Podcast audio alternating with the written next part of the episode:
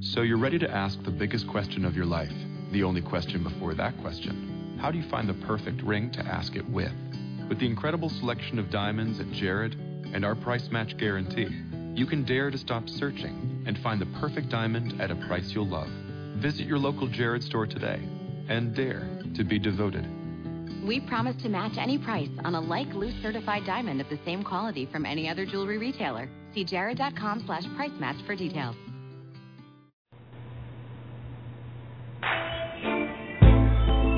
Hello, and welcome to Everyday Connection with your hosts, Rico Shields and Jean Victoria Norlock. Bringing your inner light to your everyday life.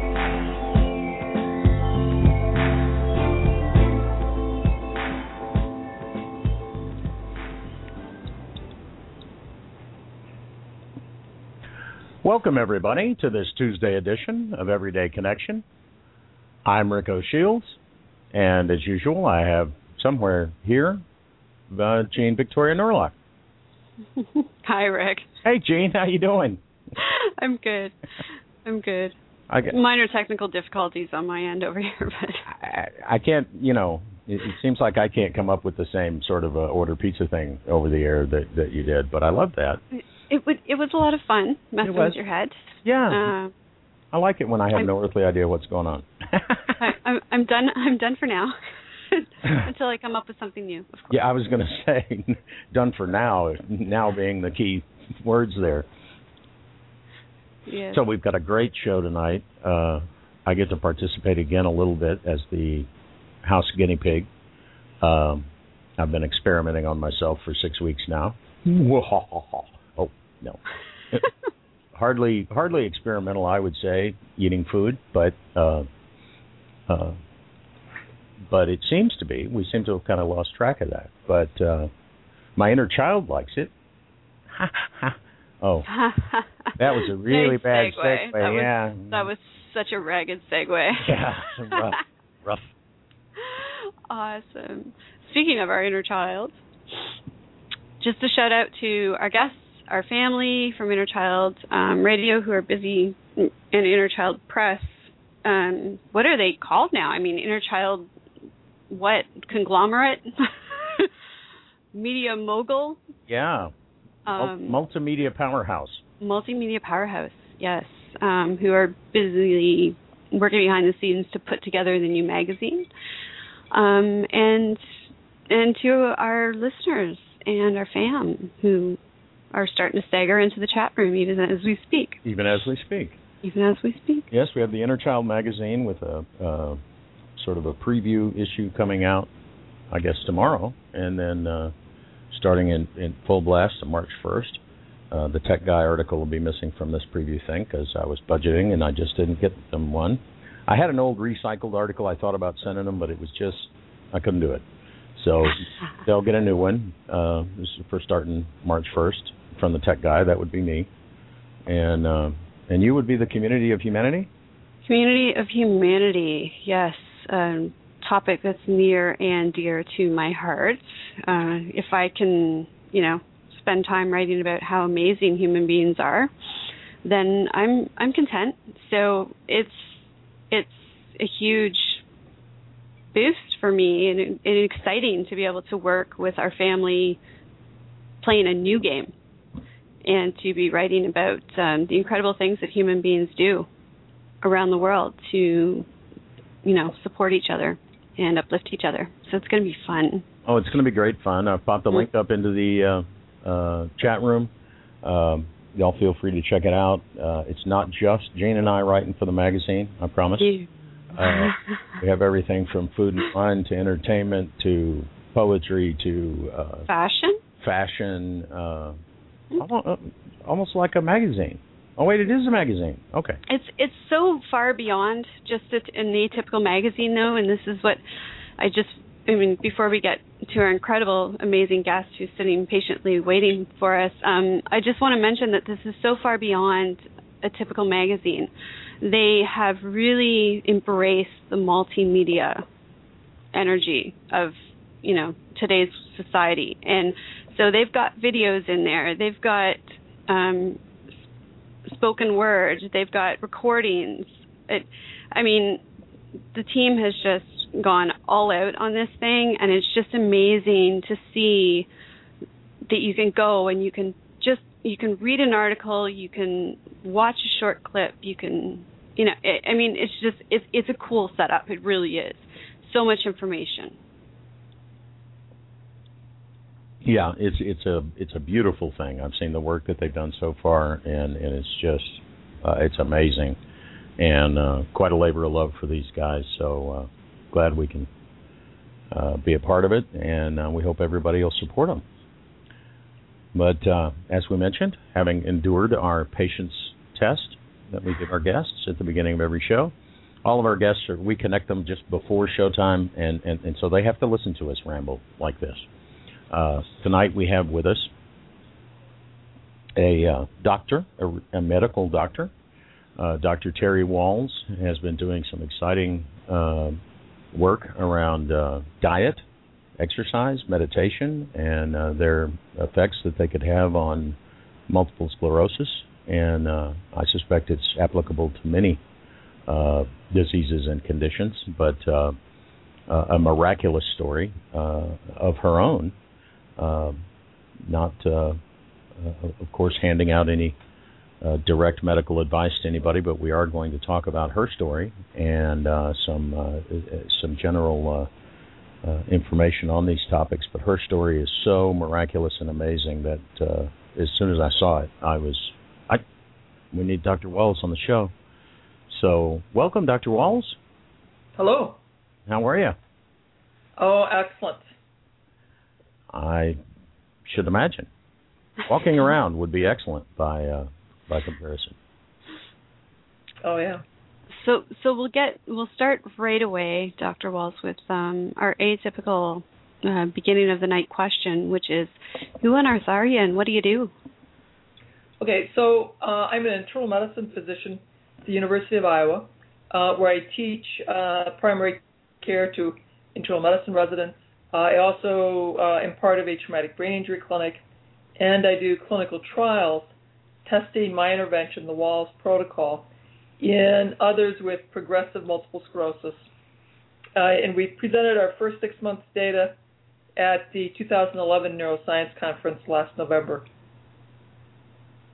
Uh, and uh, very pleased to say that that first six months data in our pilot study uh, showed that our protocol had led to uh, a marked improvement in fatigue, uh, and uh, we're seeing now improvement in walking speed as well. Now, you have quite the fascinating story behind how you came about this. Um, oh yeah. Well, new unique, well.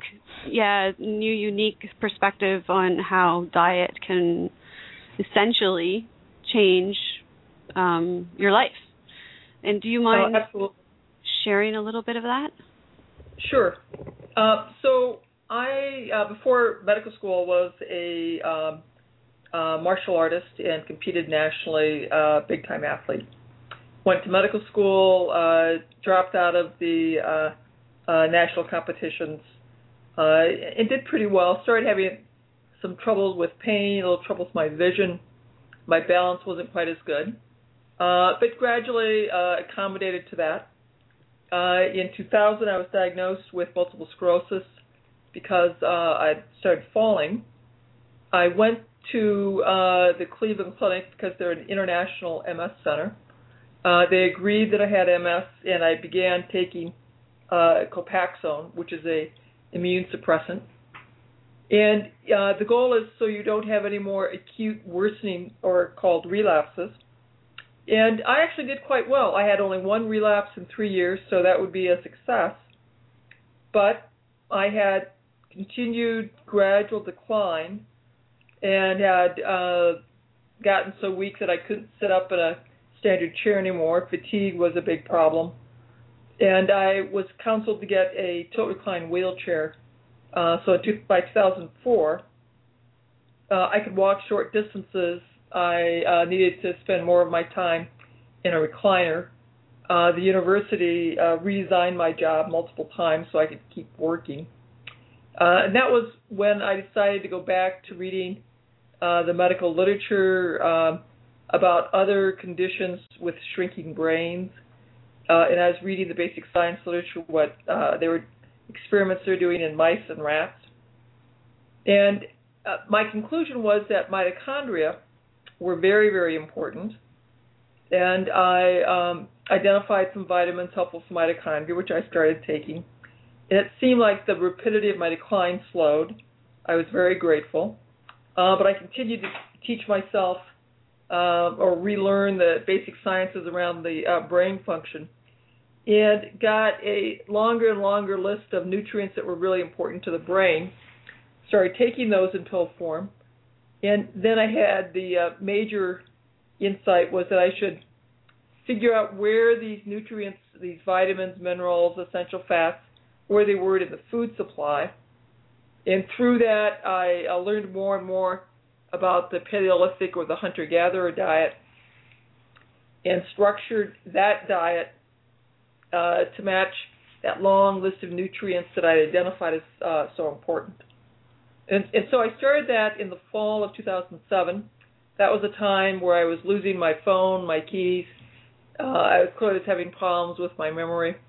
I could walk short distances using two canes. I could not sit in a standard chair. I had to be uh, laying back in a recliner or in bed. And I assumed that I was going to soon uh, be unable uh, to work at all, that the university had run out of options for me. Uh, and that's where I was, November of uh, 07. I um, started this very structured paleo diet, uh, some more focused supplements, uh, meditation, massage, exercise, neuromuscular electrical stimulation of my muscles. Uh, three months later, I could walk using one cane between exam rooms when I was in clinic. Five months later, I could walk around the hospital uh, without a cane. I still limped, but I was walking uh, really quite well without a cane. Uh, nine months later, I was able to ride my bike again. In fact, did a 19 mile bike ride with my family. Uh, the year after that, I did a trail ride in the Canadian Rockies when I was doing a lecture up in Canada. And the year after that, I uh, had uh, funding to do a clinical trial testing my interventions, uh, everything that I had done in that first year, in others with uh, progressive MS. And those are the people who are right now are finishing up that first year. And incidentally, uh, our study subjects did not want to quit, so uh, the study was originally written for just one year, but because our, our subjects really wanted to continue doing everything, uh, we asked and did get permission uh, to follow them for t- uh, three years in total. Oh, beautiful! I, I, I can understand them not wanting to quit. Oh yeah, yeah. I mean, it, um, their lives are absolutely being changed in a very phenomenal ways. Now I'm going to ask some really basic, simple questions because um, sure. I come from this from the angle of somebody who has absolutely no idea what these disorders are. Um, now, if I'm clear, muscular sclerosis is a neuromuscular disorder.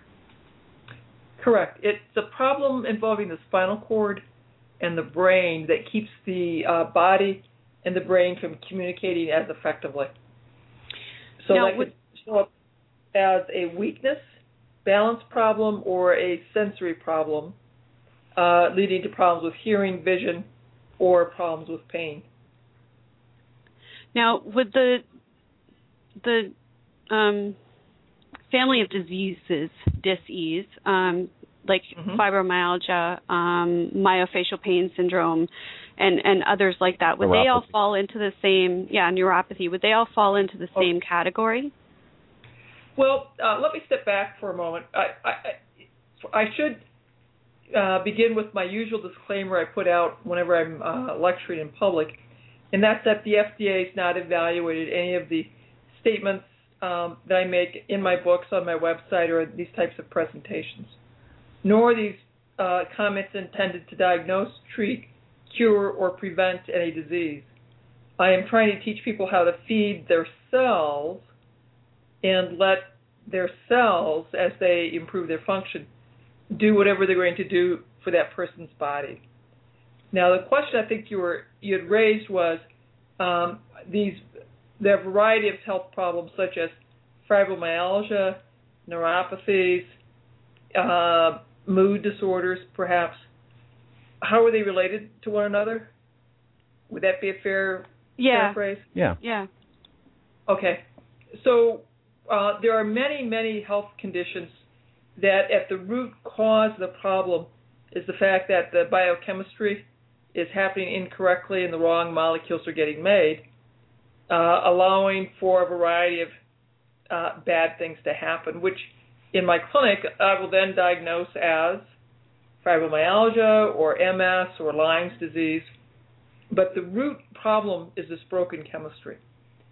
So when I look back at the root problems, um, for many of these conditions, the root problem could be intolerances to the protein in wheat, rye, and barley, known as gluten, or protein uh, in milk, known as casein. And so, uh, chronic pain, fatigue, uh, fibromyalgia, autoimmune problems, mood disorders, asthma, uh, allergies, skin rashes. The root cause for all of those problems can be uh, food sensitivities. And so, by teaching uh, the public how to clean up their diet, get rid of the white flour, white sugar, high fructose corn syrup, dump all of that out, instead eat non starchy vegetables, berries, meats um, that will markedly reduce the food allergies and for many, many chronic health problems, experience far more energy, vitality, as their cells can do the chemistry of life more correctly.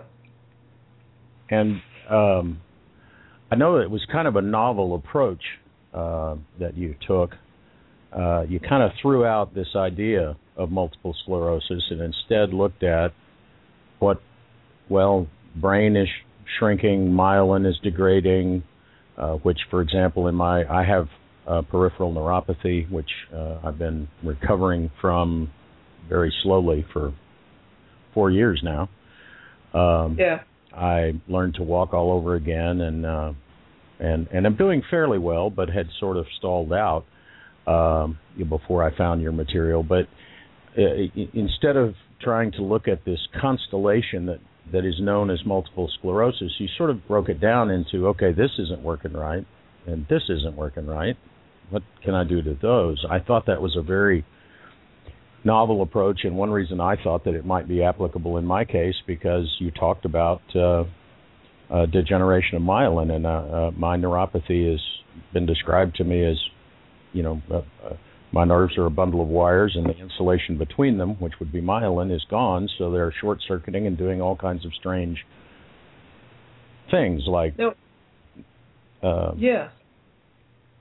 What when we look at the cellular level uh, for many of our diseases that affect uh, the brain and the nerves, we see that in all of them, the mitochondria are not working well.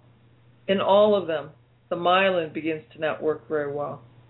In all of them, brain cells die too soon and the brain is slowly shrinking. Uh, and if I look at my medical problems that I see in my primary care clinics, heart disease, diabetes, high blood pressure, arthritis, autoimmune problems. I see the same kind of things. The mitochondria are not working very well. Um, we see that the cell, uh, some of the cell structures aren't being made properly, such as the membranes around the cell and the receptors in the cell that sort of like the uh, communication relay switches.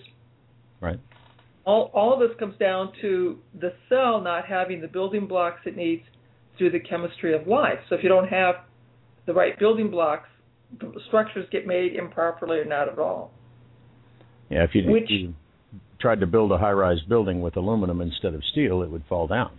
It's, it's not going to go anywhere. Right. right. You know, and I find it, in my clinics, um, my patients understand that when I when I go through that metaphor that um, the drugs may control the symptoms, but they don't give the cells the right building blocks.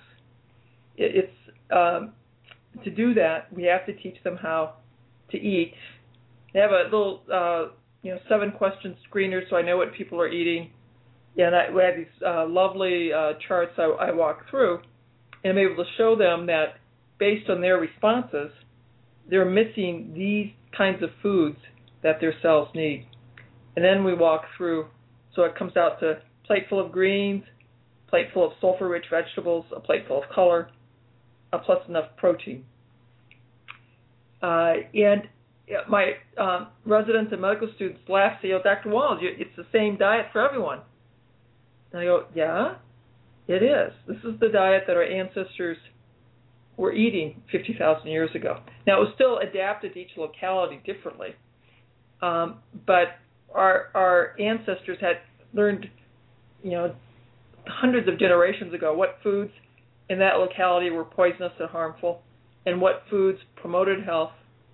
Uh, and there's a tremendous wisdom in that uh, hunter-gatherer societies that unfortunately are lost, and we've destroyed those habitats.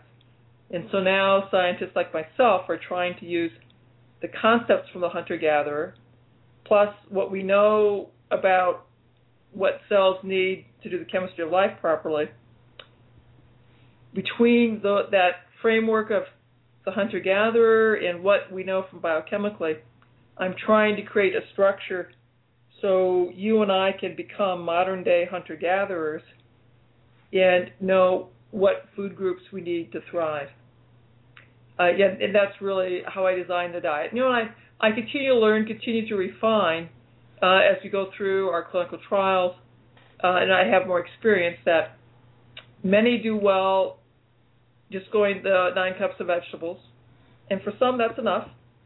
For others, I have to get to the at least gluten-free, dairy-free, and there are still others who are going to have to go the whole way and uh, give up grains and really be Paleolithic.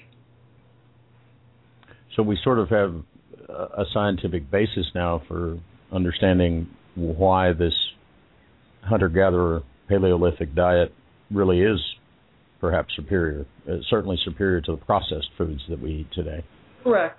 You know, when you have the hunter-gatherer diet, you're not having any sugar, white flour, high fructose corn syrup. You don't have you have the carbs that is part of you know your cauliflower, broccoli, lettuce, uh, green beans, berries. So there are some carbs there and plenty for what our body needs, but we don't need much insulin to control the blood sugar. Uh, and we have a much more even absorption of our nutrients. Far more vitamins, minerals, essential fats, the things that our cells need. If we have the standard Western diet, way too many white flour, sugar, high fructose corn syrup foods, lots of insulin that's required, and the excess sugar uh, goes about oxidizing, putting cross links in the proteins in our structures. Things like our blood vessels uh, begin to get stiff, our heart gets stiff, our pancreas becomes less effective, our brain uh, becomes more uh, inflamed. Uh, and that's in response to the white sugar, white flour, high fructose corn syrup kind of diet. Right. That that was uh, that was my downfall. I had pancreatitis uh, through a combination oh, yeah. of a very high sugar, high white bread, uh, fast food, uh, soaked, uh, along with uh, plenty of alcohol for marinade. And my pancreas just finally said, "Okay, that's it. I'm not working for you anymore. I'm getting a new boss." Yeah. And uh, and and and through that period, and then I was uh, in a suburban hospital and was misdiagnosed as having uh, diabetes because my blood sugar was high, and uh, uh, of course my uh, uh, internist that I saw afterwards, that's a family friend, said, "Well, of course your blood sugar was high. Your pancreas was shut down. uh. You can't." He said you can't take somebody in that sort of a critical condition and use that one set of lab results to make a diagnosis, but that's what they did in my case. So I also had a month of taking um, uh, uh, diabetic, diabetic medications when I wasn't diabetic, and uh, that yeah. resulted in a lot of uh, near passing out and and um, uh, uh, lots of fun that I had with the medical community. But then I, uh, through my father, who has some great social connections. Uh, I got connected with uh, who I understand is a, a pretty good neurologist. Um, I want to, on my next appointment, take him a copy of your study because he works with a lot of MS patients, um, and he works with a lot of neuropathy patients, and um, uh, and he told me from the very beginning. He said there really isn't anything I can do to make you better, except make sure you don't make yourself worse. And right. um, and then I have these pills I can give you to control your pain because I had a lot of false pain signals uh, that would come from my feet uh, from this nerve cross short circuiting and uh, you know I might step on something not feel it at all uh, but then I might be lying in bed perfectly still and feel like a red hot spike had just gone through my foot. It was really a pleasant experience. Um, but he made it pretty clear. He said we we don't know any way to make nerves better. Uh, we know what kills them but we don't know what to do to make them better. So take a double dose of vitamins. He told me just get you know, no special vitamin need thing. Just go get vitamins. Take double what they say, and then take these pills to relieve the pain. And uh, uh, he did recommend some physical therapy. Um, you know, he did say you may want to rest, but you do need to get some exercise if you're going to get through this. So he was good on the exercise front, and and perhaps onto something because he was on about this double dose vitamins. Every time I saw him, it was, "Are you still taking the double dose vitamins?" He almost didn't care if I was taking the meds. He just wanted to know if I was taking the double dose vitamins. But it it it seems that you've discovered, and uh, when we when we talk about my six weeks on your plan, that I've discovered that it makes a huge difference whether you're getting those nutrients out of a pill or getting them in the natural forms where they occur, along with all the cofactors and unidentified compounds that are in these plants. I mean, there's thousands of compounds oh. in the plant, and we don't we know two or three, or we may isolate on one and say, here, put that in a pill, but it leaves out all the rest. And for example, folate, we'll say this is the the molecule that we think is the most biologically active, but there are um, multiple compounds very similar to folate that have a variety of biologic activities. So getting your folate from green plants, you get that whole family of uh, B vitamins, vitamins A, vitamin C, A, K, um, and you have much more biologic activity. Furthermore, if we look at the primates, our closest relatives, uh, they eat uh, diets that look very much like the Wallace diet. Lots and lots and lots of greens, sulfur, uh, some bright color, and occasional meat. Uh, so I, I think that those primate diets are probably much closer to what our physiology expects. Well, and I've heard it said from uh, even one of our previous guests that uh, everything we need is here in its natural form. It's only when we try to mess with it that it doesn't perhaps perform as expected.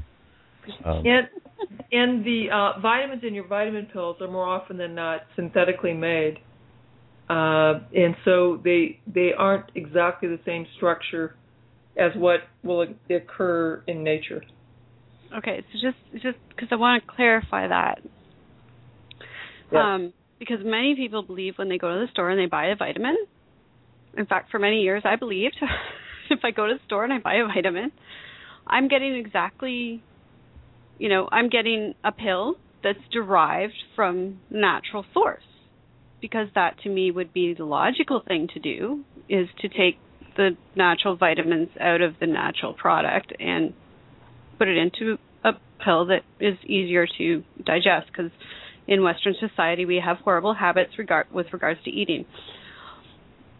So but, the, more, the more common uh, processes, uh, vitamins are made uh, synthetically. So there may be fun. there may be vitamins you can get from food. Many more are made synthetically. And furthermore, uh, some of those synthetic vi- vitamins are now made with genetically modified bacteria and yeast. So, uh, for a host of reasons, I would far rather you have the food uh, that people get their uh, vitamins and minerals through food. Uh, there are uh, circumstances where targeted vitamins and supplement use makes a lot of sense. I will do that in my clinical practice. Uh, and that's why I think it's really important to take these concepts, talk to your personal provider, uh, and they can uh, let you know do they need to be modified some way for your particular issues. Uh, and there will be times that it may be relevant for you to take uh, some targeted vitamins and supplements. Uh, for example, vitamin D. Uh, most Americans, since we live inside now and work inside, are experiencing relatively severe vitamin D deficiency. Yes, I am a winter depressed baby. Yes. Well, certainly. But, um, so, someone who is uh, relatively healthy um, uh, in their in their eyes and in you know most eyes uh, that's listening um, might be listening to this or have seen your uh, your video talk. There's certainly um, it seems to me certainly no harm in eating food. Um, it's generally safe. And um, uh, you know, unless they have some specific food allergy or something that they probably are aware of. So the, the issues could be kidney stones or uh, taking medicine to thin the blood. That would probably be the two most common. Right, right. I know. Uh, I know my father uh, in his mid 80s uh, is on Coumadin, and so he has to watch the vitamin K intake. Um, yes. In in his greens, but um, it makes me wonder if he had started eating the Wahls Protocol when he was my age, and was in generally good health, but but fairly overweight. Um, if he might not have arrived at his mid 80s not needing the Coumadin, um, but Correct. there's no way to know unless we went back and did that. But uh, um, it, it, um, it, I, I know that in my in, in my instance, I, I um, like I say, I had been uh, recovering for about four years, and for about that last 18 months, uh, I had been sort of of a mind that, well, I haven't seen any change in quite a while. And every time I'd bring that up to uh, my neurologist, he would say, I would say, if this is all the better it gets, he would snap his head around and look at me and he'd say, it has to get better. It's a self-correcting system as long as you don't screw it up. And and and and I would change the subject. But it seemed as well. I know that subjectively there had been no change. I know from my uh, EMG and conductance profiles uh, that they had been well. These bits over here are a little better, but these bits are a little worse. So we're calling it no change for you know two or three studies. Um, you know, which is a half a morning of being stuck with needles and shot with. Uh, I, I politely call it the taser. Uh, I'm sure you know the tech that does my that part of the test always says don't we don't say that word on this floor, but uh, they shoot electricity through my legs and, and measure yeah. speed of propagation or something. Speed of pain, yes. And um, uh, so it seemed to me like, and of course, I was I, I I was not being able to walk, and now I can walk. So I I was like, look, this is great, guys. You know, yeah, I have a little pain, hour or two at night, but you know, this is really awesome. This is cool. Um, but nothing was changing. Nothing was any different at all. And I am seeing lots of change since I have uh, begun the, uh, or uh, let me say, a transition into the Wahls Protocol. And I'm sure it is a, for many people, a transition uh, to move from their standard diet. And of course, uh, being a middle-aged bachelor, I didn't really have a standard diet uh, besides junk. Um, and uh, and I find that I don't. I'd get up in the morning and eat breakfast tacos, eggs and bacon and potatoes and grease, and torch flour tortillas.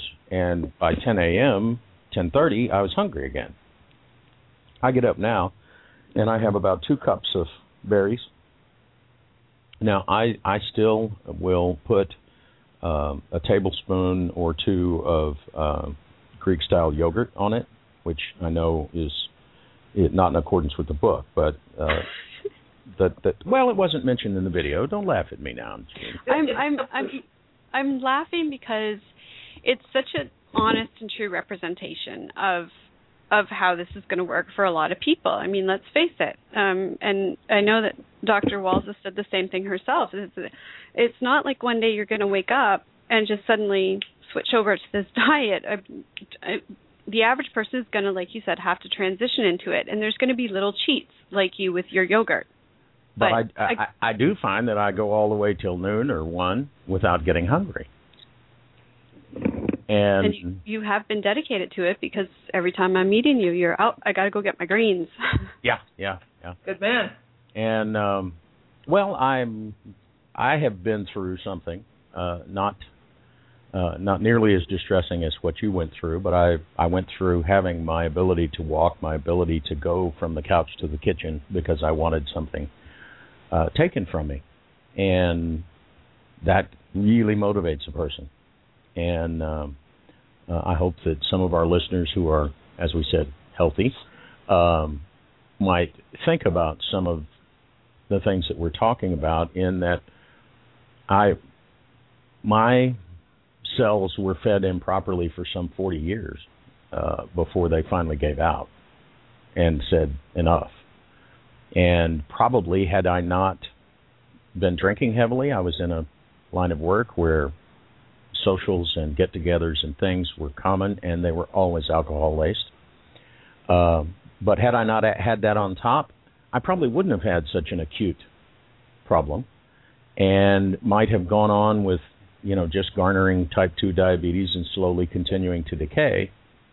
And um, I've been doing this for six weeks, folks. I'm going to go ahead and say it again. This is my unique uh, experience. But I, I have for six weeks. I saw this video and I said, "What do you mean? Mit- oh, myelin degenerate mitochondria." And I'm familiar with mitochondria. I'm going to ask for a little better discussion of what they are because they're uh, immaculate structures. But um, in six weeks' time, uh, I am more energetic. I feel more alert. Um, I am able to walk farther. That's my main form of exercise. I'm not doing physical therapy at this time, uh, and uh, but I walk.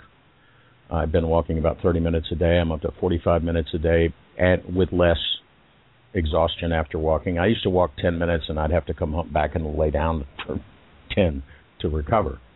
Um, and the most amazing thing to me was uh, just during last week, I guess.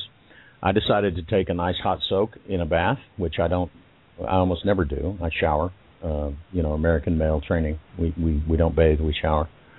But uh, so I drew a bath and and I went to step in, which I didn't think would be anything big. Um, and I put my foot in, and it was extraordinarily hot, and I jerked my foot back out. And everybody's like, "Okay, what's the big deal?" I have had prior to that, I have had no hot and cold sensation below the knee for four oh, years. That's exciting. And um, isn't that cool? Um, I remember that day. Yeah, I was like, the bath was hot. The bath was. I hot. could feel my feet. he was and, so excited. He was like a little kid in a candy store. I can feel my feet. And, and you know, I, and I see that in my clinic that when people uh, embrace these changes and make and uh, eat for health, they come back and report steady improvements. uh, it's very gratifying. Yeah, and it's it's like I said, it has not been anything stressful. We're we're, we're uh, you don't really recommend people eat uh, you know slugs or caterpillars or grasshoppers or anything really strange. It's uh, although if that's culturally appropriate for their ethnic group, that would be fine. Sure, sure, that would be better than corn-fed beef. And probably but, healthy to boot, but that's yeah, the point. Yeah, absolutely but um, uh, and some people I'm sure uh, don't agree with the organ meat uh, part of the diet. Uh, I am not a big fan, but I've also been told I've never just I've just never had it done right, cooked right. But um, uh, but I've done some I've done some other research uh, since I first. I'm the research guy. Uh, Jane doesn't ever research anything. She's the surprise girl, And uh, uh, but I've done some looking at uh, grass-fed beef, and one place in particular, Wellness Meats here in the in the U.S. Um, they've got the studies to prove that even if a, you'd have grass-fed cattle up until their last, uh, one of the places I used to get my beef from, and I used to say, well, it's it's grass-fed, pasture-fed, but this company takes them for their last 140 days, bolts them into a feedlot and feeds them grain, and that it takes sometimes Yeah. as little as a week or two for the CLA and the omega 3, omega 6 balance to go completely out the window. Yep. Doesn't take long. That that that that you put them on the and it it it struck me one day. It was like, wait a minute, we're trying to get us off grain, so why would we eat cows that are eating grain? Because they didn't eat grain probably. I've never seen a cow left to its own devices go pick corn. Uh, Right.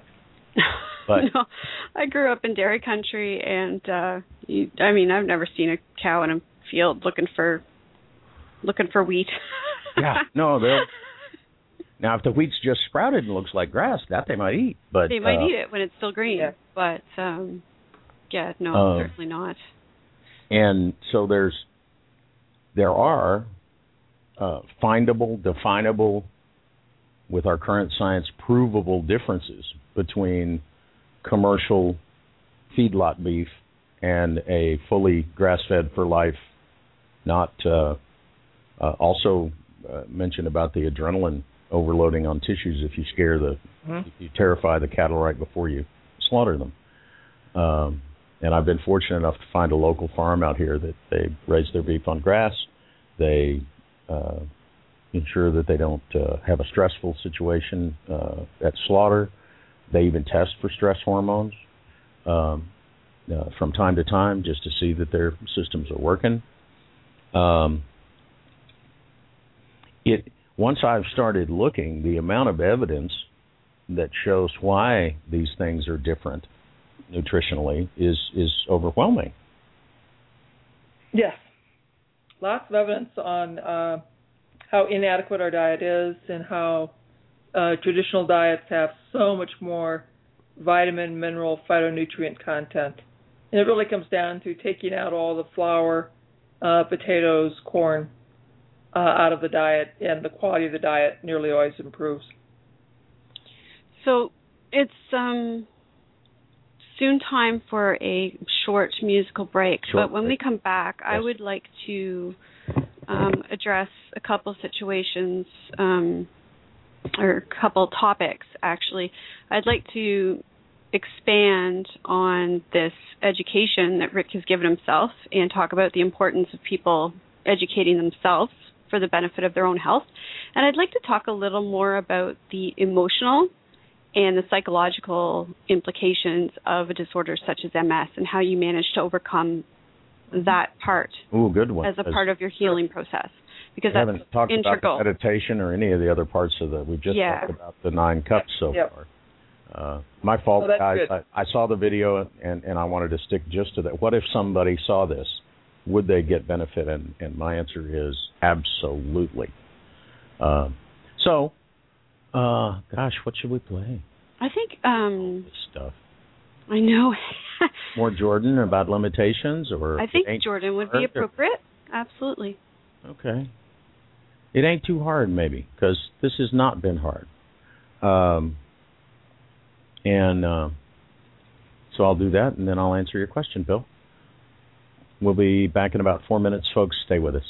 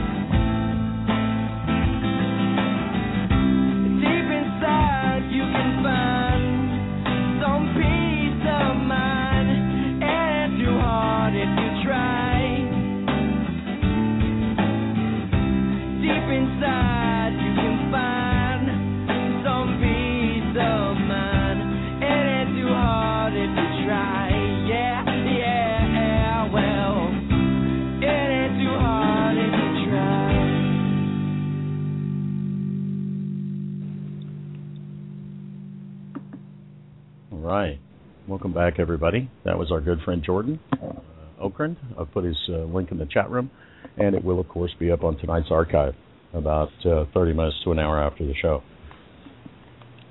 Well, I'm I'm I'm- I'm just excited. I don't know what to do next because I've been waiting for what a week, 10 days now to. It's all I could do, not to call Dr. Wahls and go. I can feel my feet when it's hot. It's cold. You know, and that improvement should continue probably for the next uh, seven years. You'll uh, likely experience uh, slow, steady improvement. Often, problems with uh, poor sensation, neuropathy, are related to uh, low folate, low B12, sometimes low pyridoxine, sometimes uh, omega-3 fatty acid deficiencies, other times heavy metal poisoning. So going paleo, having organ meats, which are really your best source for uh, folate, uh, B12, uh, and many of the B vitamins. If you uh, have some uh, liver, liver pate, uh, chopped liver, for example, uh, you, that might be very beneficial for someone suffering with a neuropathy. Yeah, I don't want to give the impression that to, to people that I, after four years of struggle, I'm cured in six weeks. Um, I, I'm not what I would call normal, but the fact that I have progress and change again, as opposed to this is as good as it's going to get, is just extraordinarily exciting. And um, um, this this could be tied too to the increase in some of these diseases. It it, it was only about uh, 50 years ago that we moved from a mostly agrarian to a mostly city-based uh, society in the states, about 50, 1950, 1960, somewhere in there. Um, so people used to eat vegetables and greens out of their own gardens and meat from their own cattle and that they grazed on their own pastures. So even though they were not hunter gatherers, they were still closer to that diet than they are to this. Uh, you show one picture in your in your video uh, of an American family and what they eat in a week, and almost all of it was in brightly colored boxes or bottles. Uh, I don't think I saw any produce bags much. Bananas. Correct. They had correct. fresh not bananas. much. There was not much uh, for fresh fruit and vegetables, and that's typical of what Americans are eating. We eat very few. Uh, if you look at the grocery store, it's mostly processed foods. There's uh, a very small fragment of that store that is fresh produce or frozen produce. And even even the meats um, that you get in your atypical grocery store, you have to be very careful. Um, I remember I grew up in dairy country, so we had fresh meat from the butchers um, available, readily available at any time we wanted it. And so I have no taste for frozen meats whatsoever. Um, but most of the most of the meat that's now presented as fresh meat in the grocery store is actually um, fast frozen and then thawed Mm-hmm. before it's put on the shelves. And people don't realize that. So you have to check your labels. Well, and some of that difference uh, that I always blamed, uh, you know, about the, the the texture of the meat that I always blamed on freezing, I, I have since discovered is because it's it's grain fed. The the the grass fed meat that I've had uh, since I started this um, reminds me more of the meat that I ate when I was a little kid than what I can just get on this average grocery store shelf today. And uh, and I think that applies to it doesn't matter if it's which USDA level it is or whether it's certified Angus or certified this or certified that. If it's not grass fed meat, uh, then it just doesn't uh, it doesn't it, it, it doesn't really matter um, because we're sort of turning it all into vanilla high. I it, you go read the agriculture reports that are written for cattlemen. You put them on this corn-fed diet because they'll fatten up more quickly. Well, yeah, just like Mhm. us. um, Yeah. anyway, So, can we? Can, may I ask how? Um, I, I'm going to be blunt. Here you are. You're with stage two MS. You're a doctor. Mm-hmm. Um, so basically, you know you're screwed. Correct. Absolutely, I knew that. Okay. So let's get into the let's get into the psycholo- psychology behind the I really don't care if they tell me that I'm screwed or not. I'm going to find a way to get my life back. So I, I'm going to uh, sort of recant recount my story here for you. Uh, so 2004, I'm in the tilt recline wheelchair um, and trying to figure out how to uh, reinvent my life uh, as I get more and more disabled, continue to find meaning.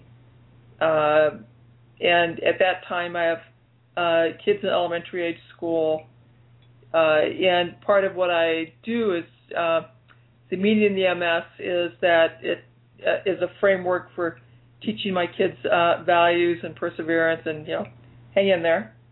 Um, then the following year, I one of my colleagues uh, and I we decide that for the medical students, I will give them a lecture about uh, the experience of having a chronic disease, and uh, we do a case-based learning. I wrote up the uh, case for MS, and then I gave the lecture as the patient uh, at the end.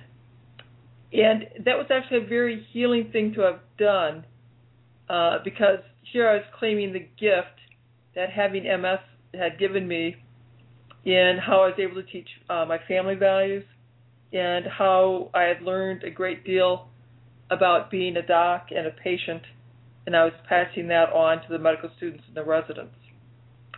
Uh, and that was a useful meaning for my illness. When I um, was continuing to decline, I uh, keep reading the literature. At this point, I fully under, have accepted that as I get more disabled, it's never going to come back. I won't, won't be biking, I won't be running, and that's just not part of my reality anymore. And I, I've accepted that. Um, and then I have the good fortune to discover electrical stimulation. Uh, and I'm thinking very deeply about what are all the uh, behavioral lifestyle things I can do and make an intentional decision to take all these behaviors and point them towards uh, a healthier circumstance. Uh, you know, then I redo my diet. And I must say, all of this was done as an attempt to continue to be able to walk those few steps that I that I could. It had not occurred to me that I might not just stay flat and stable, but could actually improve. In fact, I had to have uh, really a dramatic level of improvement before I began to risk entertaining the question, the wonder of, you know, how how how how much improvement might I be able to achieve? Well, I can imagine because as a doctor, uh, the reality of your disease would have been, you know, very glaring and obvious to you. Yes. Yeah. So, and That's and has anybody other than you ever had such a intense reversal at Well- such a late stage? If you um, are searching through PubMed for case reports on uh, recovery from primary uh, MS and secondary progressive MS, there are not many case reports uh, written that show people with uh, so advanced that they can't sit up there in a tilt recline wheelchair uh, coming back with progressive MS. Uh, we're not finding any in the uh, scientific literature. There are some reports in the lay press. You know, and many of these come around to. Uh, there's some reports of uh, someone going on raw vegan and having uh, reversal of their disease uh, in the lay press. There are also reports of going on a paleo diet and having reversal of their disease. Uh, there are not many reports in the scientific literature. And that's sort of one of the gifts that you're giving us in your position. You can structure and conduct studies that then more traditional medicine can. As the traditional medicine line, secondary progressive MS is Steady, steady deterioration. yeah you're just going to get worse and eventually going to pass away. So, so uh, I've been writing grants, sending off, uh, trying to get more funding. Uh, we did get uh, funding to add MRIs into our second wave of patients, and uh, we're in going going through all the approval processes right now for that. I'm uh, writing a grant to the NIH for about three million dollars to uh, do my the next level of study, which would include a control arm, and that'll be the results from that study, and that that'll be a three-year study. We'll do it over five years. The results from that study is what it would take for the scientific community to say, okay, uh, your treatment plan is superior to um, usual care. Right now, um, it's a single arm study. It's we call a safety study to show how large the effect size is, and uh, let, which lets me then uh, calculate how big my next study needs to be to show a difference.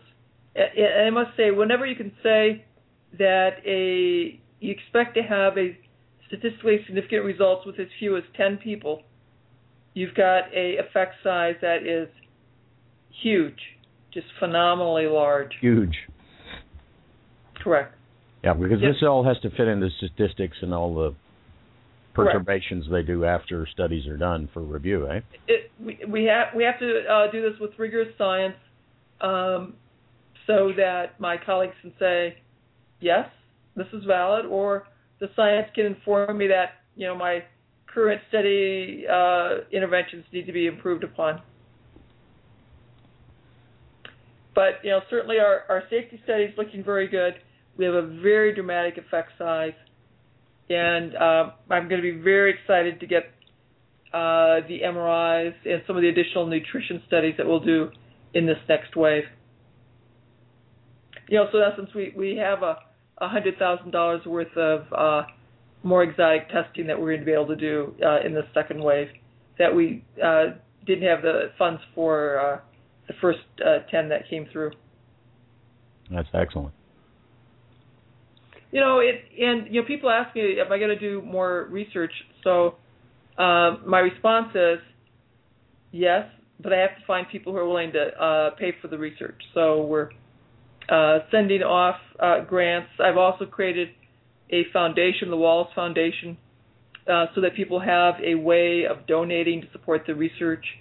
The income we get from the lectures and the books uh, are used to fund the research as well. So that leads me to um, one of those more difficult questions. How is this work being received by um, by Western medicine? So it, it takes a it's a long process to go from uh, scientific research into clinical changing clinical practice. That's often 10 to 30 years. Uh, I'll tell you, uh, in this last year, I've been giving uh, grand rounds and presentations uh, uh, throughout the Midwest, nationally, and then uh, I've also gone up to Canada. Um, and so various institutions around the country and around the world are hearing about my work uh, and having me uh, come speak. Our research has been submitted to international meetings and has been presented. We're in the process of writing up uh, our first six months of findings and uh, getting that uh, submitted. Uh, it, it's a long, uh, tedious process. Uh, physicians, of course, very skeptical, as we should be. so it's presenting the science, discussing the molecules, explaining the physiology, doing the experiments, and uh, in my case, we now have a conflict of interest policy in place, so our statistician uh, double checks all the stats to make sure that we're uh, looking at this with a non-biased uh, eye. So, you know, I think the best thing we can do is uh, rigorous science, keep writing grants, going out there, because it's my job now to uh, raise the next two million dollars so we can take this study to the next level. And and that goes back to that um, responsibility issue because here's somebody who has seen that it works because you lived it. Yep. But yep. you're still so in alignment with your responsibilities as a physician that you're not willing to go out into the public and say, "See, I have an answer," until you've done the studies to prove that? Well, uh, I'll I'll I'll modify that a bit. I'm doing both. Actually, I, I'm doing a lot of things. I'm I'm teaching our medical students, our, our uh, kids coming through the training programs in PT, nursing, uh, physicians, teaching those folks. I'm uh, conducting clinical trials, testing my interventions and others. I'm teaching other physicians and I'm out write, uh, writing grants, raising funds, conducting clinical trials, testing. Uh, will this intervention help others with progressive MS? Is the intervention things that people can do, are willing to do and sustain? And do we harm anyone along the way? Uh, now, the next study after that will be uh, a control arm that will be able to show in theory, the question I'm going to ask is we assume that the control arm will get steadily worse, the intervention arm will get steadily better. That control arm, then after six months, they get to get into our intervention. We presume that they will begin to get steadily better as well. And then we'll follow those two groups for three years. And being able to do that uh, will cost about two and a half million bucks. Um, hopefully, we'll get it from the NIH. Uh, money's tight. It's difficult, and we may be in a position that we're going to have to raise that uh, money ourselves uh, from people around the globe who believe in the work that we are doing. Well, that doesn't seem too daunting a task for a woman who went from a wheelchair to going to bike ride in the mountains. It seems like it's something we should be able to do. Something doable, yeah. You know, I, I'm quite convinced uh, the NIH may or may not uh, be able to give us money for such a radically different intervention. Hopefully they will. Um, the, either they will or they won't. Our next step will be uh, begin to uh, put campaigns out uh, to those who are following me to help fund our next study. Because that's the study that will need to happen. We need to have a control arm uh, to show the difference.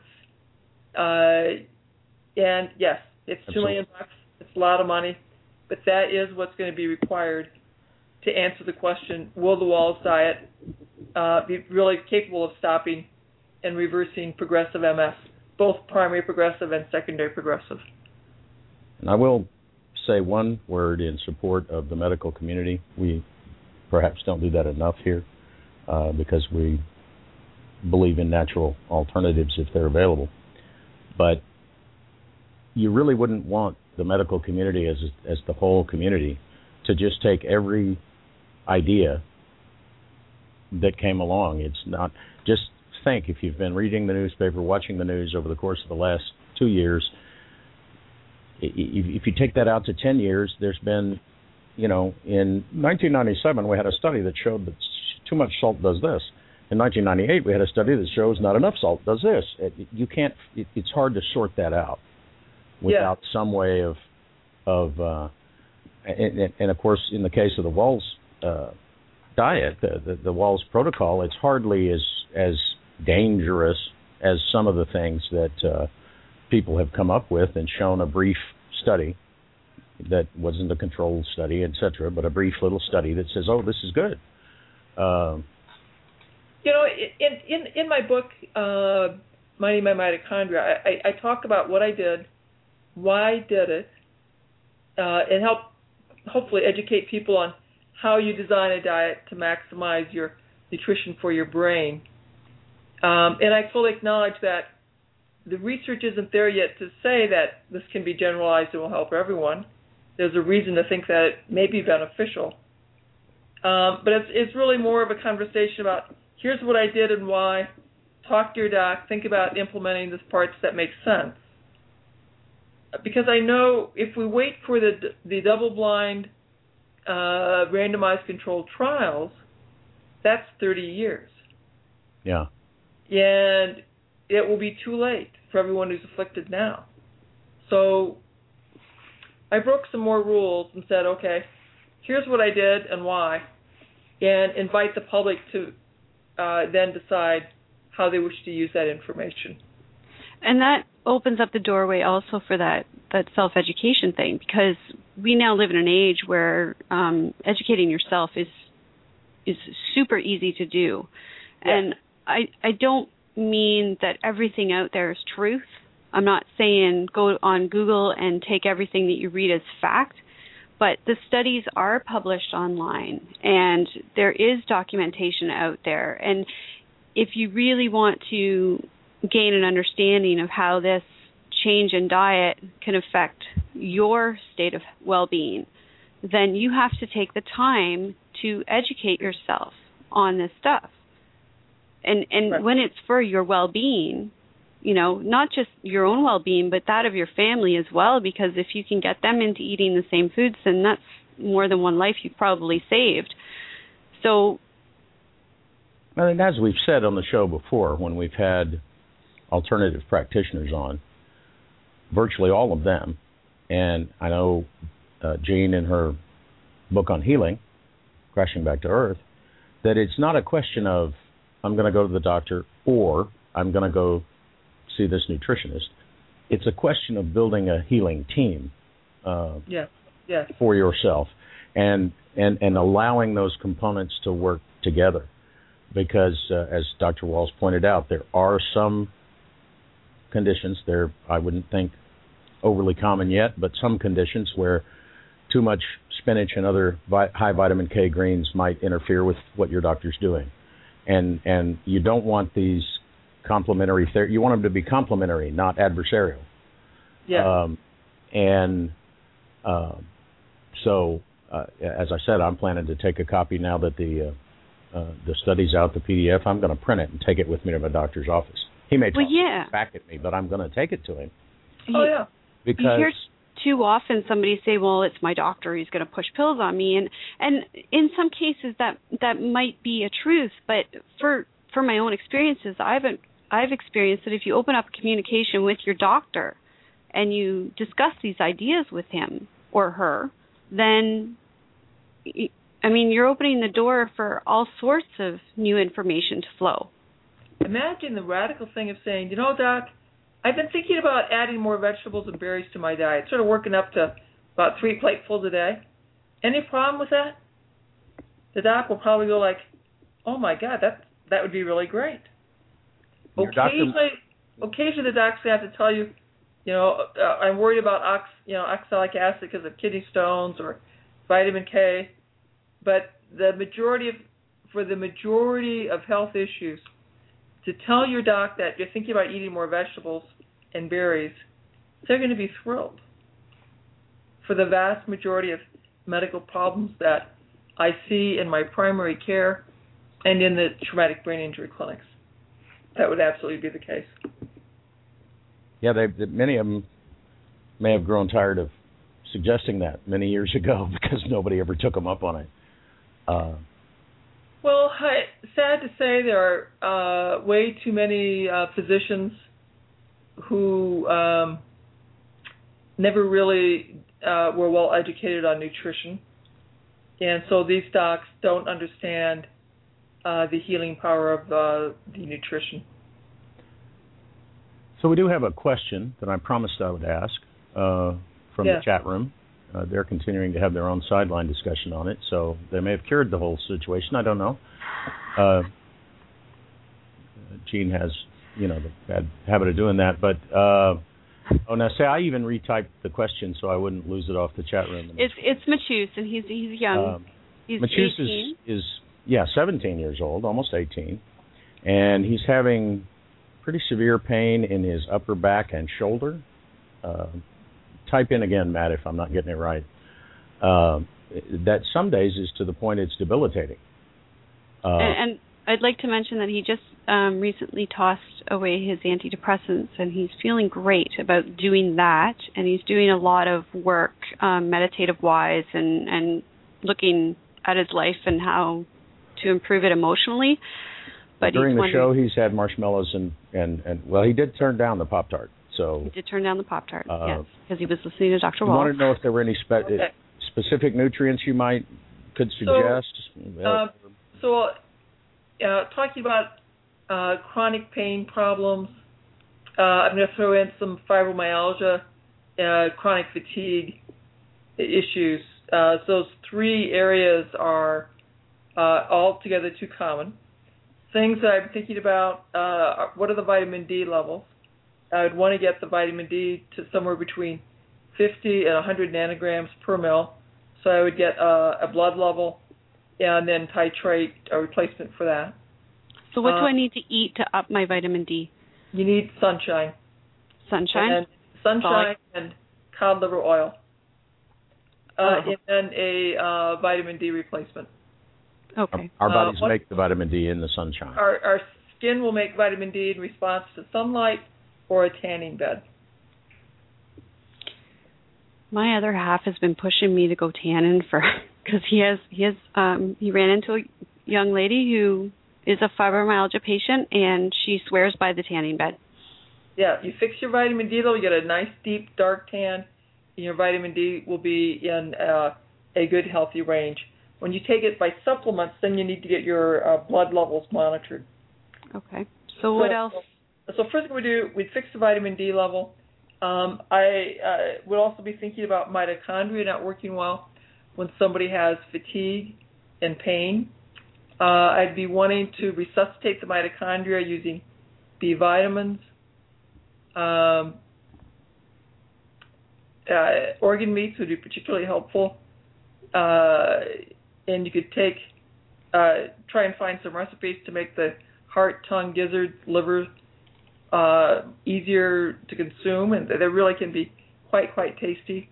Uh, so with chronic fatigue, I, I would be pushing organ meats uh, three times a week. Uh, and of course, you'd want to have uh, organic grass-fed animals for that. Uh, I think about fibromyalgia, and often for that circumstance, the problem has to do with food allergies that were not recognized, and so going at least gluten-free, dairy-free uh, could be very helpful. Uh, for some, that would be enough. For others, uh, we'll need to get them to go all the way Paleolithic, uh, take out potatoes, grain, and legumes. Sometimes you have to take out the nightshades as well. That's uh, tomatoes, eggplants, peppers, and potatoes. Uh, that food allergies can be a bit more complicated, uh, and working with a provider that knows about food allergies uh, sometimes is required. Although I certainly have many folks who uh, put themselves through uh, nine cups, then gluten-free, dairy-free, and then paleo, and have are feeling great, and so there's no need to take them through a food uh, allergy assessment. Right. So, uh, someone in those cases, fibromyalgia, uh, chronic fatigue, uh, Chronic, chronic pain.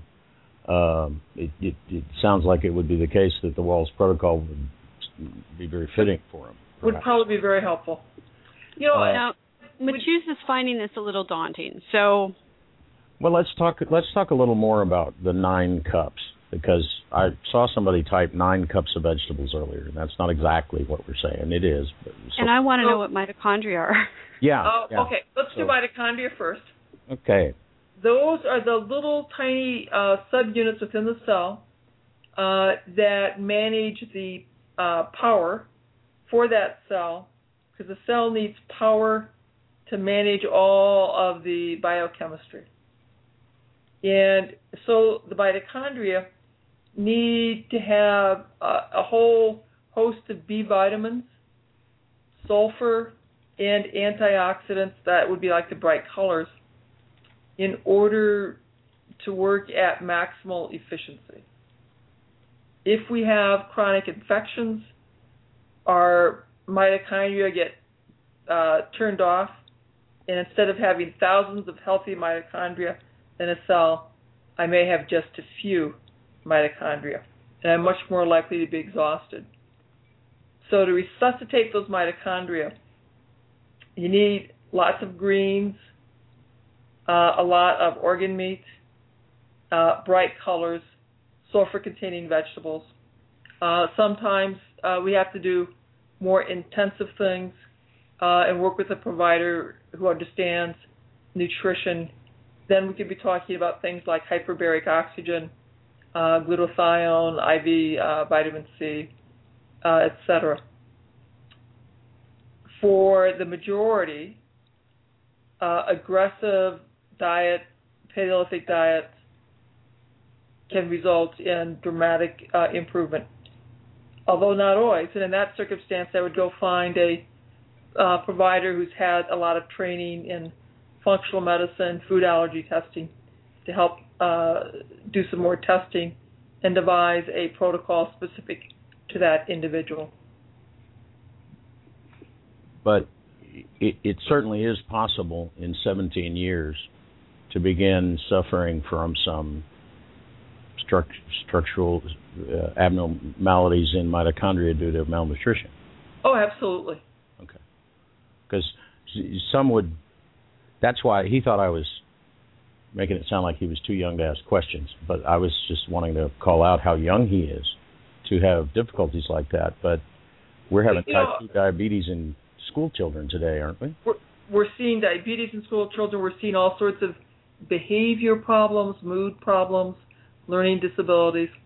And when I look at what children are being allowed to eat and consume, we are absolutely starving their brains for the building blocks brain cells need to make the uh, structures of the brain properly. The result is kids with autism, autism spectrum disorder, mood disorders. We have uh, uh, some people are saying a quarter of our children with some sort of psychiatric mental health, mood, learning problems in schools. This is untenable. We are destroying our future by allowing our children to become so unwell, and they are unwell because they eat crap. And we're letting them eat white flour, white sugar, high fructose corn syrup, robbing their brains, destroying their futures. Yeah, at 48, I when I was a little child, my mother stayed at home. She cooked all of our meals. Uh, uh, we ate a much more balanced diet than I did once I got out. But uh, uh, as I've begun to see friends with children, and I, I, I've seen a lot of children that I think survive on McDonald's hamburgers and Kool Aid, and there's just no nutrition in that. Calories to keep you from dropping dead, perhaps, but that's about it. Yeah, Uh, yeah. Uh, they're definitely going to uh, have their brains become progressively uh, more damaged. Could lead to some attention deficit, I would think, having a little brain damage and malnutrition. Oh yeah, attention Uh, deficit, uh, irritability, uh, more uh, schoolyard fights, uh, bad things. We have a question um, uh, from one of our listeners. It Says, I'm pretty turned off by the organ meats myself, but they may help my iron deficiency and anemia. Yes? Oh, absolutely.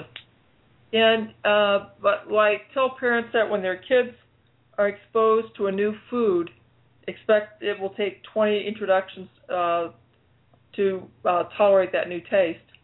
I advocate something called the yuck rule. If the kid says yuck, they get that food 20 more times, uh, and they get a second serving before they get any other food. So uh, in our house, food is always good. Some food is just particularly spectacular. Um, and uh, kids know that they have a serving of vegetables, and yes, they have to consume that serving, or they get two servings. But, your uh, teens, you've reported, are particularly fond of your kale chips. Yes, yes, very And much. kale so. is quite a wonder food. uh, in yeah. you know, and cooked greens really can be uh, magnificent. My kid, both my kids, love cooked greens. It's a matter of getting some good recipes. Uh, I suppose that is worth pointing out is that this is not uh, it's not demanded that all this stuff be raw and all this you'd like it to all be organic and grass fed in the meats, but yeah, but you can cook it, you can find Yeah. some neat recipes that make it palatable to you. Um, nobody's suggesting that you go hunting and rip the liver out of something and eat it. I'm not saying that. Um, that would definitely be a He-Man thing to do, but uh, some public health concerns with that. Yeah, it's, to say the least. Uh, although, uh, would wild uh, meats? I have some friends that have a uh, uh, wild harvest uh, operation. They harvest uh, deer and uh, antelope and and uh, Yeah, hogs. That that would probably be acceptable under the grass-fed meats general category. yes, it Uh-huh. would. Now in Iowa, I know our uh, deer is eating uh, a fair amount on the uh, genetically modified corn. So uh, yes, that's not quite as ideal. No. I think the deer are still getting most of their food stuffs uh, from the wood. During the fall, they'll move into the corn. Um, but most animals, if given a choice between a genetically modified food source and uh, wild, they'll choose wild. Right, right, and um, and these guys. You know, and if our food, and if our food was labeled genetically modified and not genetically modified, humans would probably choose wild as well. I, I don't think many of us would would intentionally choose to have a uh, genetically modified food source. I don't think There- so. there is a way to find out um, what foods in your in your grocery store are genetically modified. Is there not? I mean, Uh, do they not?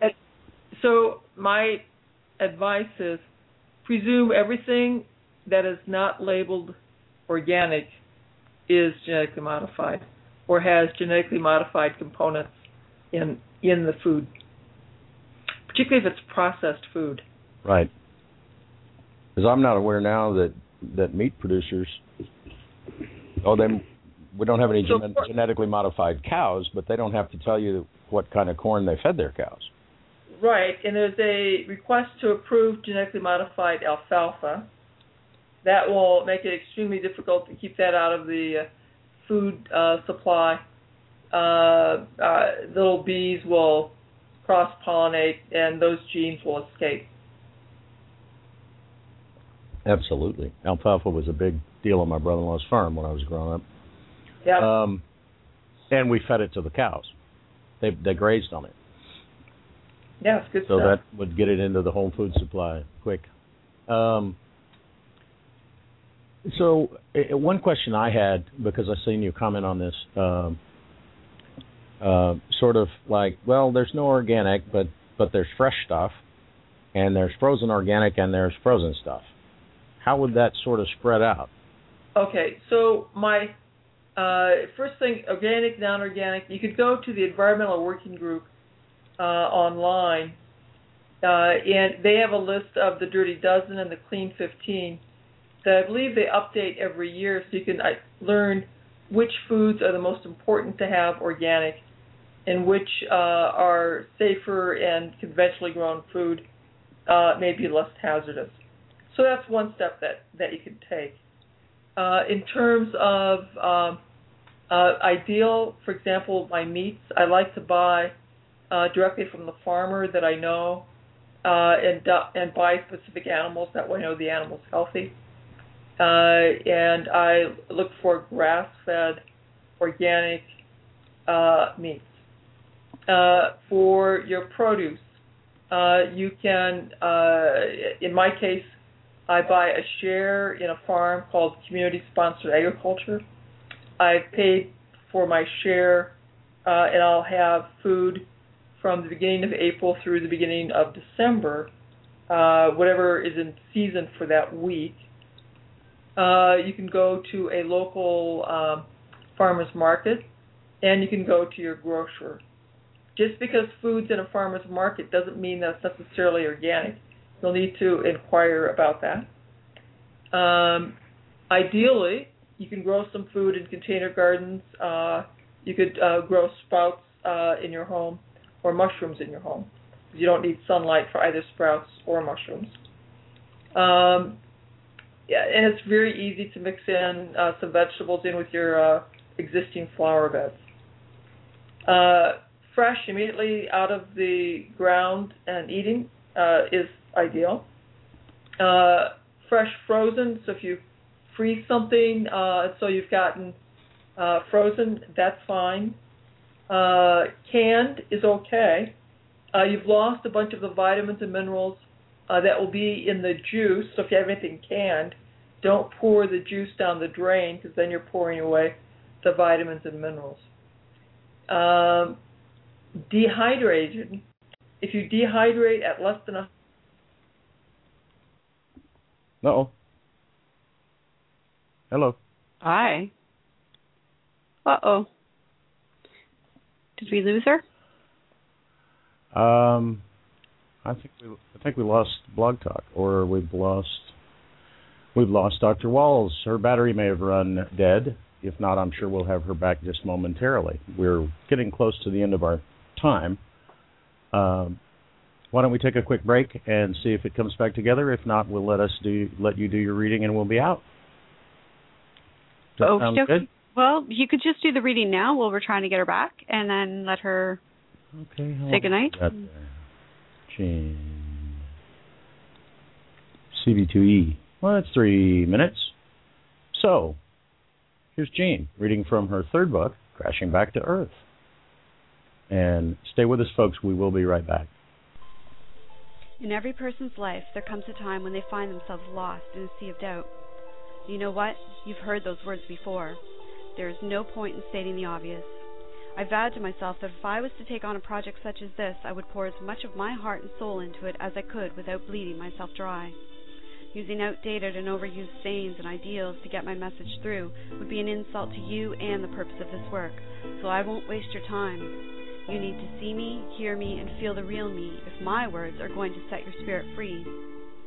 So, this is me telling you that in my world there's no room for dwelling on mistakes or misfortunes. There's no time to whine and pout about our sorrows. If that seems harsh, then so be it. Harsh is what it must be if that is what it takes to inspire you to action. Every person reading or hearing this has known what it means to lose faith. Each and every one of you has tasted the bitterness of defeat, looked into the eyes of loss. Even if it was only the smallest of things that you have been forced to give up, you know from personal experience how much it hurts to have something you cherish taken away. The magical, wonderful thing about this is that you are still here. You did not quit. You did not give up. You did not walk away from or hide from the challenges that life presents. You lived. You will continue to do so, growing stronger each day in the knowledge that by the power of your will, by the discovery of your own inner strength and courage, you will be here to fight another day. There are those out there who would claim that merely writing or saying the words is not enough, that the stories we share do not have a large enough impact on our world. I admit this idea had me folding in on myself. For one such as me, whose passion it is to learn and share through her writing the things she has seen, the thought of my contribution not being enough came close to destroying the very core of who I am. Yet when I took the time to reflect on it, I realized just how powerful words can be. They say the pen is mightier than the sword, so I say, out pen, parry, parry, thrust, lunge, out pen for victory. But what does that mean? It means that there is never a time when it is okay to say I give up. It means that there is never a time when it is okay to say I give in. It means that there is never a time when it is okay to say I can't. You can, you will, you are.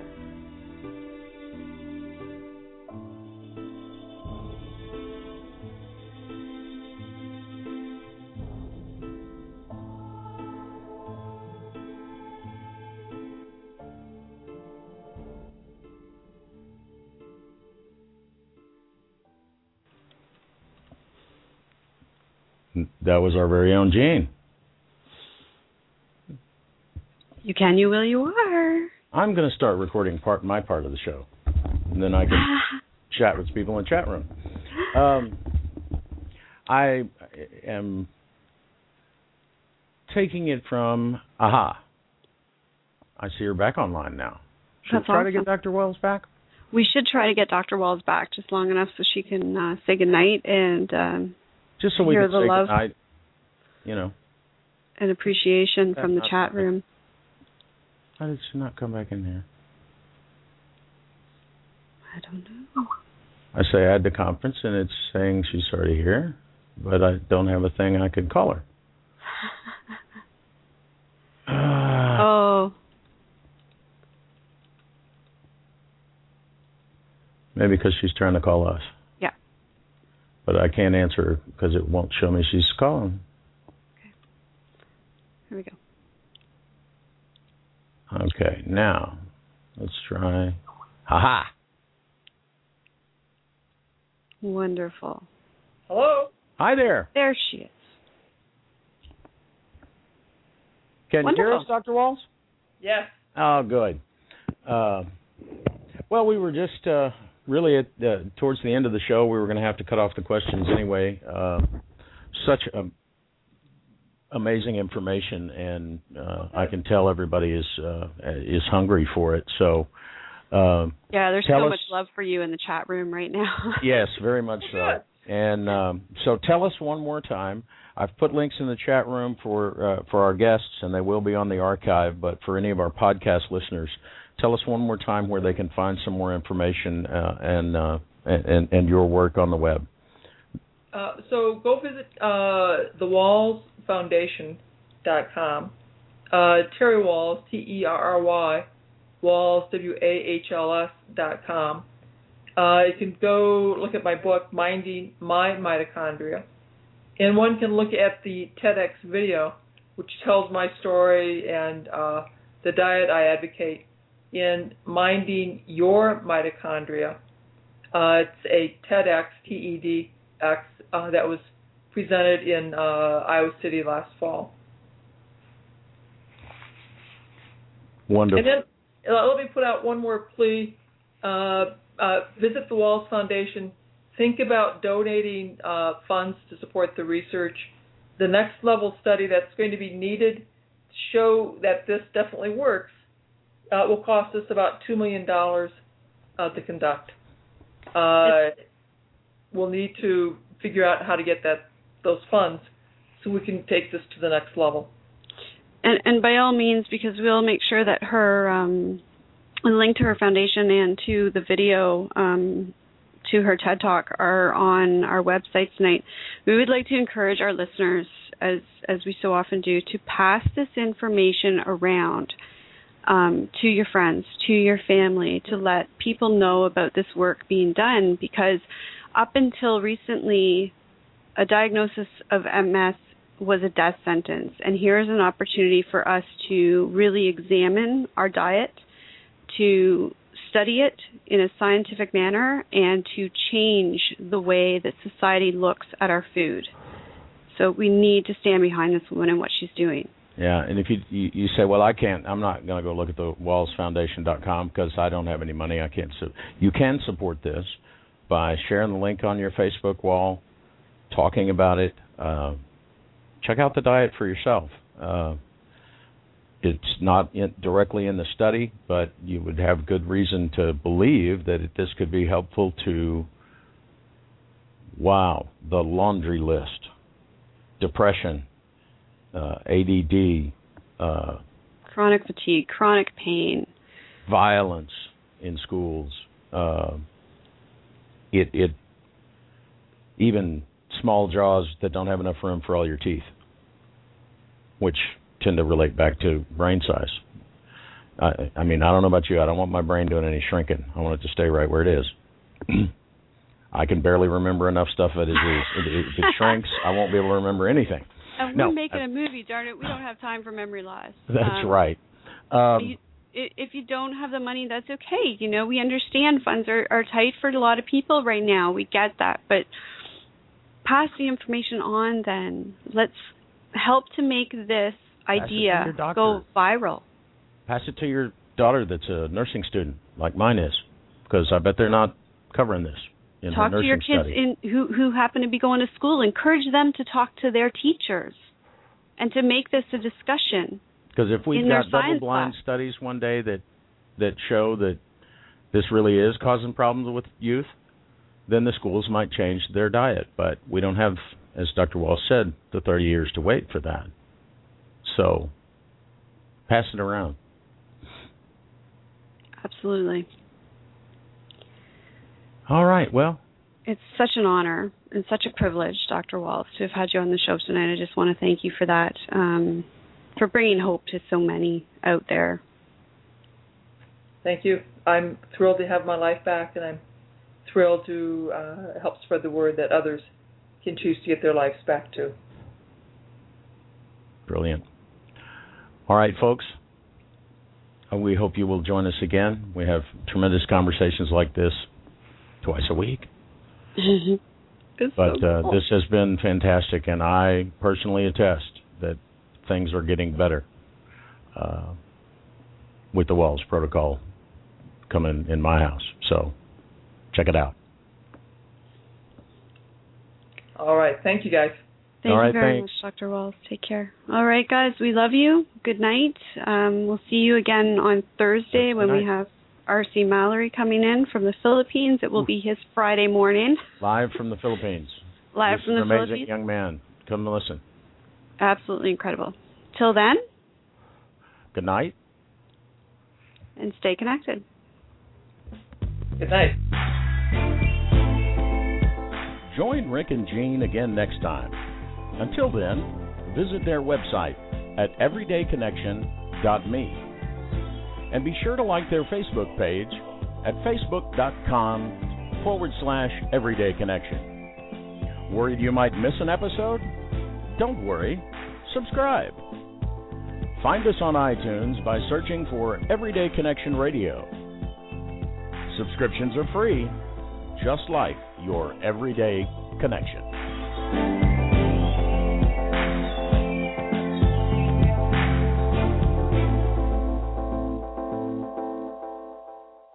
So you're ready to ask the biggest question of your life, the only question before that question. How do you find the perfect ring to ask it with? With the incredible selection of diamonds at Jared and our price match guarantee, you can dare to stop searching and find the perfect diamond at a price you'll love. Visit your local Jared store today and dare to be devoted. We promise to match any price on a like loose certified diamond of the same quality from any other jewelry retailer. See jared.com slash price match for details. So you're ready to ask the biggest question of your life, the only question before that question. How do you find the perfect ring to ask it with? With the incredible selection of diamonds at Jared and our price match guarantee, you can dare to stop searching and find the perfect diamond at a price you'll love. Visit your local Jared store today and dare to be devoted. We promise to match any price on a like loose certified diamond of the same quality from any other jewelry retailer. See jared.com slash price match for details.